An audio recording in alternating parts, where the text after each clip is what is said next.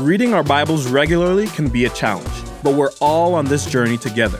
We're praying that this podcast inspires you, helps you better understand God's Word, and builds your faith. This is Join the Journey with your host, Emma Dotter. Thanks for joining.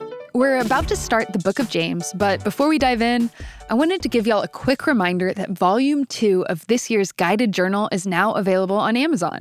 If you are reading along throughout the first half of the year with a journal, your journal's definitely out of pages. You can get a new one on Amazon. Just search Join the Journey Journal Volume 2. And if you've never checked out the journal, now might be a great time to pick one up. For me personally, I often am easily distracted when I read my Bible or pray. Writing down my study notes and writing out my prayers really helps me stay engaged as I seek to meet with the Lord. The journal gives you some prompts to aid you in Bible study, some additional helpful resources, and space to record your prayers. It's always neat to flip back months or even years later and see how God answered them. If you're local to Dallas, we'll be selling the Spiral Journals again in person in August. So if you don't live in Dallas or you want one before then, you can order a cheaper one on Amazon. And today, we're preparing to study the book of James. We'll start with chapter one on Friday. So, in the meantime, I'd encourage you to think about who you might want to invite to read along with you. The beauty of Join the Journey is that we all get to read God's Word together. And now is a great time to invite your community group, family members, friends, neighbors, or even classmates to read along with us. And as we get ready to study James, here are a few things that might be helpful to know. First, who wrote it? James, Jesus' brother, which honestly is quite a flex. But here's what's cool. When he introduces himself at the beginning of the letter, he doesn't say he's Jesus' brother. Instead, he says, James, a servant of God and of the Lord Jesus Christ. James, he's marked by humility and service, which definitely challenges me as I think about my day to day life. And scholars, they believe this letter is actually one of the oldest, if not the oldest letter in the New Testament, written around 8045. And who was it written to? Who was James's audience? Well, he makes it really clear right in verse 1 the 12 tribes of the dispersion, which basically is a fancy way of saying that he's writing to Jewish Christians who aren't in Palestine. How do we know? Scholars draw this conclusion based off a verse in Acts 8 1, which says, And Saul agreed completely with killing him, meaning Stephen. And now on that day, a great persecution began against the church in Jerusalem. And all except the apostles were forced to scatter throughout the regions of Judea and Samaria.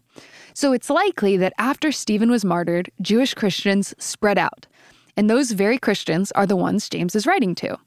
Now, the key phrase of the book as is listed on page 54 of your journals, is faith that works. Faith that works.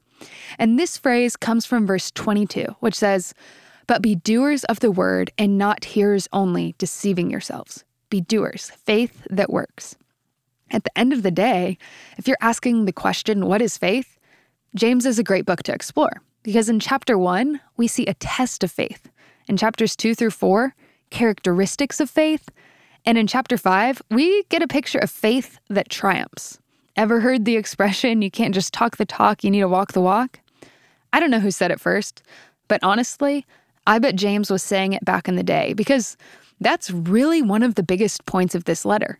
The actions of a believer should evidence the faith they profess or claim with their words. The actions of a believer should evidence the faith they profess or claim with their words. Our women's Bible study team here at Watermark puts together every year an awesome appendix that's actually in the back of these new journals or in the back of any Watermark's women's Bible study. And they basically just define important Christian Bible terms. And I want to read an excerpt that defines faith. And here's what it says Faith, it's not just an intellectual knowledge, but also the action of turning toward the Lord in trust. In the Old Testament, the basis of faith was in God of Israel. Today, true faith is believing Jesus, the Son of God, died for our sins, and God raised him from the dead three days later. If we trust in Jesus' work on our behalf, he promises us eternal salvation. This initial act of faith occurs once in our lives, and the salvation it brings can never be changed or lost. But faith in God is also a continuous action and attitude of the heart. Faith is recognizing who God is and what He did for us. Faith ultimately should result in turning away from our sin and, in obedience, surrendering to God's will. It is through faith that we are eternally saved, and it is by faith that we are called to daily live.